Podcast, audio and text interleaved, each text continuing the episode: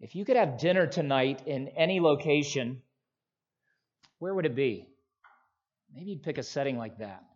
Some of you would say, I would love dinner for two. Some of you might say, I would love dinner for one. so overwhelmed right now, just a quiet meal, without interruption, nobody crying from the corners of the house, mommy, come rescue, daddy. What's bad is when mommy's hearing from daddy, you know, to be rescued. Uh, that's difficult. Maybe you would say, oh, I, I would I would want it to be a bigger table. And I can think of a number of people that I would love to just enjoy it uh, at that mealtime together. Some of you would say, just give me In-N-Out. That's where your mind is going right now.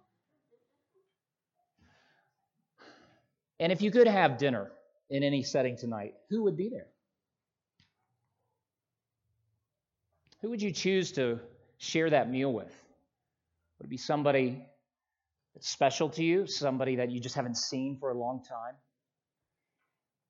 You know, it is interesting to me that although our culture frequently uh, looks at mealtime just more as refueling for that next segment of life, uh, there are often those special occasions that we recognize uh, need to be enjoyed around a table that's filled up with good food. And I'm thankful that we are created by a God who is uh, a God of the aesthetic, who is a God of the beautiful, who is the God who created all these marvelous flavors that we enjoy. He could have just made uh, a caloric fuel supply, knowing that every human being needs, you know, 2,000 or 3,000 or whatever, you know, activity requires, and, and basically like you, you stop by the, the fuel pump and get your your body refueled to go again. But he actually has done something very marvelous in creating foods of all kinds and all flavors for us, recognizing that there's pleasure in it. And when that pleasure of of being at a table with good food is combined with really good relationships, there just aren't experiences that match that, are there? I think it's appropriate that we begin a little bit of our, our thought and meditation uh, coming to the Lord's table, thinking about settings like this. Some of you may have been at a, a, banquet or a feast, a wedding reception, as this picture depicts. The people aren't there, the, the bride and groom, the guests haven't assembled, but you look at that, and, and that's attractive for many reasons, isn't it? The size of, of the room and the size of the table says there are going to be a lot of people here. There's something about the, the lights and the decorations that says this looks like it will be a happy occasion, a festive setting. There will probably be lots of loud and happy conversation. And while there are no uh, speakers or instruments that are visible, uh, if it's a wedding reception, there's going to be celebratory music. I mean, all kinds of things about that picture that become very attractive to us. And I don't think it's just a mere consequence that the Lord speaks of this time of communion as his table. That's one of the ways the scriptures refers to this time of God's people coming together with bread and with a cup. It, it's uh, a, a time that we enjoy for many different reasons, which we'll get there for just a moment, but it is first and foremost a table. A table where there's really significant food for us to enjoy because there's spiritual truth that lies underneath this bread and this cup. And there's also a relationship that's unparalleled, a relationship waiting for you at this table. We want to look very briefly in the next few minutes before we come to the table at five purposes for the Lord's table that we can find in 1 Corinthians 10 and 11. And if you have your Bible and you'd like to turn there, you can go to page 957 if you're using one of those Bibles that's provided in the chair rack. They're kind of scattered out through the auditorium. We realized last week that uh, we need to buy some more of those. People are taking us up on the offer to take a copy of the Bible with them, and that's a good thing. But it also means that there might not be as many available for you this morning. But we do want you to follow along in a copy of the scripture. So whether you brought your own, or you want to borrow one of ours, or you want to use one of ours and then take it with you and make it your own, that's great. This particular portion of Scripture is found on page 957. In 1 Corinthians chapter 10, the Apostle Paul is addressing some of the worship practices of the early saints, the saints who met in Corinth in the first century. Matt preached a great message on this a few weeks ago as part of our One Another series. The particular one another command that comes in chapter 11 is you need to wait for one another out of love and respect and honor. And people were turning the Lord's table into something really ugly. Just had totally divested it of its spiritual significance. Some had turned it actually into a drunken feast, a gluttonous drunken feast, and others were being neglected. And what should have been a powerful moment of fellowship for the people of God had become something very ugly. Now, the first purpose, as you can see uh, from the passage of Scripture uh, that, that's on the screen and the heading over that, is participation in Christ's blessing. Read 1 Corinthians 10 16. The cup of blessing that we bless, is it not a participation in the blood of Christ? The bread that we break, is it not a participation in the body of Christ? And I've underlined that word participation. It occurs twice in this, in this passage. What do we mean, participation? I mean, we're not saying, are we, that this bread actually turns into the body of Jesus when we share it in a moment. No, it's not that kind of participation. I mean, we're not saying that this cup that, that in our case is filled with grape juice is going to turn into the actual blood of Jesus when we take it, are we? No, we're not saying that either. But we are saying that our participation with this bread and this cup has a spiritual significance that says we are people who, first of all, participate with or fellowship, that'd be another word you could use. We fellowship with Jesus personally, and we fellowship with one another as those who are putting their faith in Jesus. And I use that particular verb tense, putting our faith in Jesus, because while we can look back many of us and say, There was a time where I put my faith in Jesus Christ. You didn't do it one time and stop doing it on that day. No, you may have begun to put your faith in Jesus on that day, and then the next day you were putting your faith in Jesus, putting your faith, putting your faith, putting your faith, believing, believing, believing. It's a continual act of our souls, isn't it? So this participation is, is something where really what we are saying, even at the Lord's table, is yes, we are trusting in the shed blood of Jesus Christ to cleanse our sins. Yes, we are trusting in his broken body as our source of salvation. It's participation in Christ's blessing. Now, look again at verse 16 with me and go back to the very first four words the cup of blessing. And I, I want you to think on this for just a moment. That word blessing means to distinguish with favor. And this cup of blessing actually stands in contrast to another cup that is referred to in the scriptures the cup of wrath.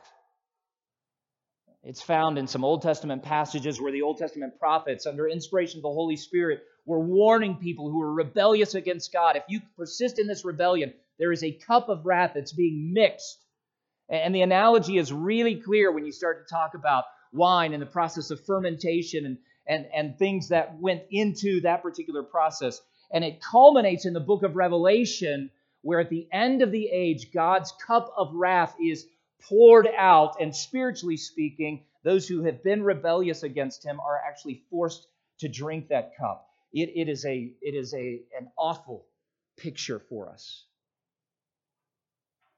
I love what one pastor writes in a very helpful devotional book titled A Gospel Primer for Christians. He writes, The gospel reminds me that what I actually deserve from God is a full cup churning with the torments of his wrath. This is the cup that would be mine to drink if I were given what I deserve each day. With this understanding in mind, I see that to be handed a completely empty cup from God would be cause enough for infinite gratitude. Did you catch that? He's saying, just even if God emptied the cup of wrath and said, I'm not giving that to you, here's an empty cup. I mean, that would be cause for us to go, thank you, thank you, thank you, thank you. If there were merely the tiniest drop of blessing contained in that otherwise empty cup, I should be blown away by the unbelievable kindness of God toward me. But do you know something? God's cup of blessing doesn't just have a drop of blessing, it's filled with some of the very things we read of in, in Ephesians 1 at the outset of the service. Filled to overflowing. Psalm 23, when the Lord anoints your head with oil, uh, that is a blessing in of itself. And then the psalmist writes, My cup overflows. So, how do we as people who actually deserve the wrath of God, move from that state where that cup has been poured out. Jesus took all of them, all of it on himself. We don't get just an empty cup as if he just kind of brought us back to zero, but now he offers a cup of blessing. It's pure grace. You didn't earn it. I didn't earn it. We don't deserve it. It's not that God said, oh, you know, those are really good people. And do something nice for them. No, he said, these are the people I've rescued. These are the people that Jesus shed his blood to cleanse. Jesus drank the cup of wrath. He didn't leave anything in that cup for us. And now God fills this cup of blessing. That's the power of this symbolism that we're about to participate in this morning. So, by faith, we believe that the broken body of Jesus and the shed blood of the Lord Jesus give us life. So, we're participating. Here's the second thought separation from our sin. Go back to 1 Corinthians 10. Now, look at verse 21. Look at verse 21. You cannot drink the cup of the Lord and the cup of demons. You cannot partake at the table of the Lord and the table of demons. Shall we provoke the Lord to jealousy? Are we stronger than He? You know, I think if uh, you meditate on that, those are pretty stark contrasts, aren't they? Most of us don't think on a daily basis that I have an opportunity to be in fellowship with the Lord Jesus or fellowship with demons. We, we don't often think about the powers of darkness. But I think if you have any spiritual awareness, you know that there are forces at work in our world, and there are forces at work in this valley that are very dark and strong, demonic. In the context of 1 Corinthians 10, as Paul is writing, in, in Corinth, there was all kinds of idolatry, and there were temples that were set up actually in worship of demons. So, yeah, there's a literal sense where some of these people would have tried to hang on to some of their old traditions, and they may not have said overtly, Oh, I still want to worship demons, but those ceremonies were designed uh, with that intent. And Paul is saying that's a great contradiction. I mean, to come to the table and say, Oh, we love Jesus, we're trusting in his life and death and resurrection for our salvation, and at the same time be worshiping other gods or worshiping other forces of darkness as these, as these demons would be. It's a great contradiction. Turn over one more chapter, uh, 1 Corinthians 11, verses 28 and 29. This, this, again, is why Paul says, Let a person examine himself then, and so eat of the bread and drink of the cup. For anyone who eats and drinks without discerning the body eats and drinks judgment on himself. And again, I don't want to repreach all of Matt's message. He did such a great job of reminding us that part of what's happening at the, the Lord's table is that you're invited to participate with others. So when he talks about discerning the body, he means you have to come with an awareness of, of the people who are at the Lord's table with you. It's not just you and Jesus having dinner for two, not the Lord's table. At the same time, we examine ourselves to make sure not, not only that we are, are in right relationship with the people around us, but we're examining ourselves for anything that would break fellowship with God and break fellowship with the people around us. Now, the beautiful thing is as you begin to examine your heart, if, if the Holy Spirit impresses you that there's some particular sin there, some particular shortcoming, you've broken His law, you haven't kept the law, well, you simply confess that to Him and say, God, forgive me. I should have, but I didn't. Or I should not have, but I did. You don't have to wait a certain number of days. He doesn't put you on spiritual probation. He doesn't say go out and you know do 17 good things to outweigh the 16 bad things that you did over the weekend. No, he wants you to be in right relationship, and so he invites you to confess your sins. He does the cleansing, he does the forgiving, and you press on in faith. But it is important for us to examine ourselves. I was thinking back to uh, the the images that Matt used in his sermon. I know some of you weren't here, but he used he, he used an image uh, a fa- very famous Norman Rockwell painting. I think it was of a Thanksgiving dinner, maybe Christmas, but you know, it's it's just it's so idyllic that all of us look at it. But Matt then very quickly put a uh, a cartoon picture on the screen. Uh, and who are the cartoon characters in that? Do you remember? Not to put you on the spot. Anybody else remember who they were? They're kind of classic characters. Yeah. But you know, it's just it's, it's just bedlam at the table. You know, little kids throwing food and you know, mom and dad certainly aren't in, you know, the same position. You, and, and compared to the Norman Rockwell painting, you know, Matt made a good point. That that's probably more like most of our homes than what Rockwell captured. But I was thinking back on that. And, and in many ways, as Matt reminded us, the 1 Corinthians 11 scene was rather ugly. And yet, what the Lord desires to do is, is to invite us to a table that He has prepared personally and carefully. And as He invites us, that we should be reminded all of us occupy, occupy a seat at His table by divine privilege.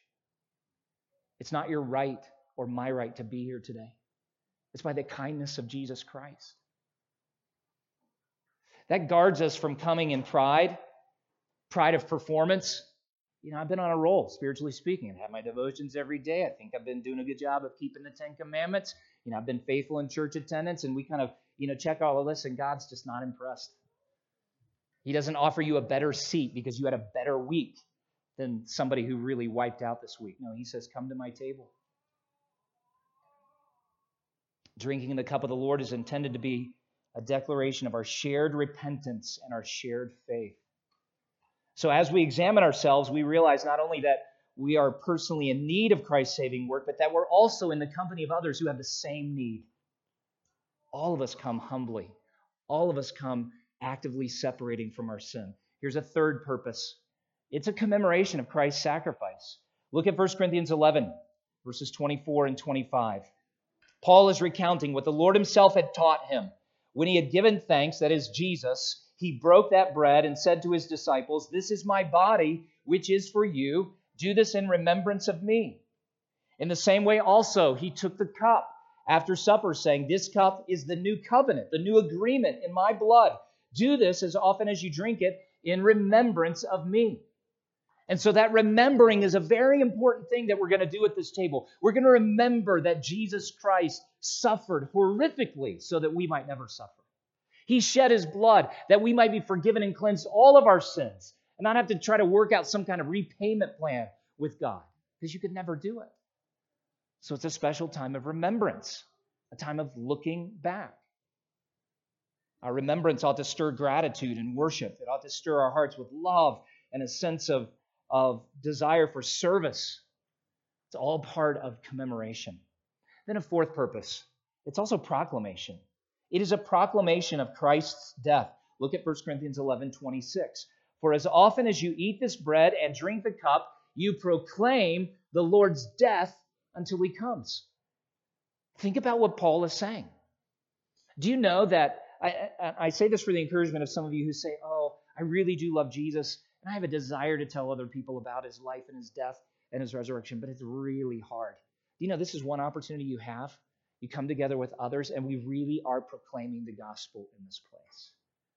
Sometimes it's good to have some assistance, isn't it? It strengthens our heart and encourages us. And you say, I could never go, you know, out into the community just all by myself. And that's just an overwhelming thought. I could maybe go with a group of people but you know, even here today, we who are followers of Jesus are making an open proclamation concerning the Lord's death. We're saying it's the only way of salvation, and we believe it. What a privilege. What an opportunity.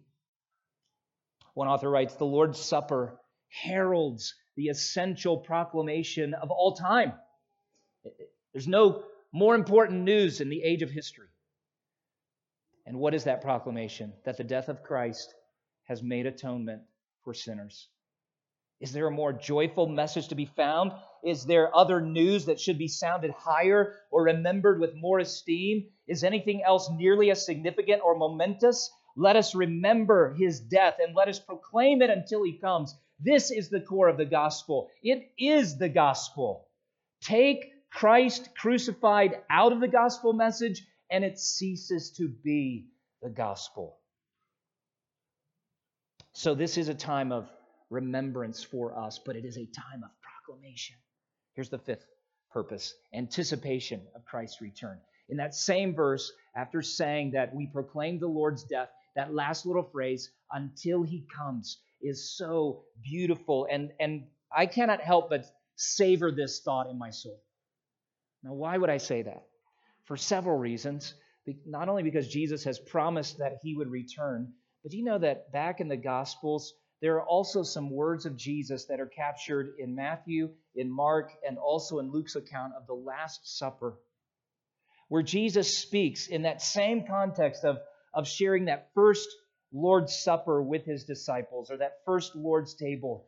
He actually says to them, and listen to the words of Matthew I tell you, I will not drink again of this fruit of the vine until that day when I drink it new with you in my Father's kingdom. You see, it's not just that Jesus has promised to return and make life better for us and, and finally take care of all the evil and sin and bad stuff in the world. It's not just that he's promised to create a new heavens and a new earth. It's not even that he's just promised to prepare a place for his followers in his Father's house, as he describes in John. But he is preparing for a moment when he will sit down at this table with all of his beloved followers, all of his family, and he will celebrate. And until that moment, if you really look at these words, he says very plainly, I will not drink again. It's a self imposed fast that the Lord of heaven and earth has taken upon himself, saying, I, I, can't drink a cup of this wine and celebrate like I really want to when I'm not with you. How much does the Savior long to be with people like us that he would say, I'm not, I'm not going to have any celebratory beverage until we're all together and I drink it new with you in the kingdom. Again, how much does Jesus love us? I love my wife. We just celebrated an anniversary this week. I don't know that I've ever actually given up food because I missed you so much. Have you? Yeah. See? So we're both good. We're both on equal footing there. Equal opportunity offenders right here. But the Lord's love for us just overflows in this unexpected way. I, I, I want to be respectful of the Lord, and I'm not even sure that He needs to eat every day right now. But one thing I know He's not enjoying would be the fruit of the vine, as He says there. Does he just drink water? I'm sure he doesn't drink Mountain Dew. That's terrible for you, you know. Jonathan Griggs was telling me a little family stuff. He'll have to tell you about that on his own. But it's not Jonathan who's a Mountain Dew person, but someone very dear to him. But the Lord Jesus so longs to be with us again that he says this and is still doing it. Will that not be an awesome day when we gather at his table? And I don't know what his banquet table will look like. That little room and that little table setting just it's not even close to being big enough, is it? Even that picture isn't bright enough. But there's a feast table in heaven, and this little table right here is just a little symbol. Just, just kind of like a little, kind of pitiful reminder in many ways of what awaits the people of God. But aren't you glad we have this little pitiful table? Because, in one sense, Jesus himself prepared this for us. I don't mean he came to church today. I mean, we, we had just human hands doing this. But when we take the bread and the cup in just a moment, it's a reminder to us, first of all, there's a real Savior who lived and died and rose again, who even now is preparing a place, is preparing a feast table. And, and whatever wine he's got in process right now, it's going to be the best stuff any person ever put to their lips. And when he raises that cup in celebration of his triumph, and he drinks with us, as he indicated here in Matthew 26, I mean, that's going to be a moment where you're just going to be exploding from the inside out. But for now, we have a little appetizer, as it were. And when you take this bread in your hand in just a moment, and, and we'll share a little piece of bread symbolizing the broken body of Christ. Remember, as he said, his death for you, but also anticipate what's coming. And when you take this little plastic cup with Welch's grape juice in it, just so you know exactly what it is, remember the blood that he shed so that you could you and I could be forgiven today, but anticipate what's coming. Because it's good then. It's good now. It's good then. Let's pray together for just a moment. Father, our desire is to give honor to Jesus. Our sins are forgiven because he shed his blood. Our place at his table is secure because he was just so brutalized. We are united to him in everlasting union because he was forsaken by you on the cross. We celebrate the, the bounty of our salvation today with these symbols of his broken body and his shed blood. But oh, there's a great day coming where we will celebrate the bounty of his salvation in heaven, in his presence. I'm mindful, Lord, that there may be friends or family members, guests who are here with us today who, who are not in right relationship with you. Would you just open to them the, the beauty and power of the gospel, the hope that can be theirs, and the forgiveness of sins that you offer so freely? We would not want anyone to be excluded from this table because of sin. So we ask that by your Spirit you would lead into right relationship. We come to your table confessing that our, our sins are many. Would you cleanse us right now? Wash us of every impure thought, wash us of every impure motive. Just clean our, our souls, even of the wicked words that we have spoken. Those words are an evidence of what's in our hearts. Clean our hearts right now, Lord. We want to come and participate in full confidence, drawing near in full assurance, as the writer of Hebrews says, because of all that you have done. So we come to your table to participate with Christ and with one another. We come to your table to continue repenting and separating from everything that's sinful. We come to your table in joyful, humble remembrance of all that you have done to secure our salvation. And we come to this table that we may proclaim your death until you come. And we come in hopeful anticipation of a great table we'll sit at one day. Thank you for all of this. Thank you, Lord Jesus. It's in your name that we pray this. Amen.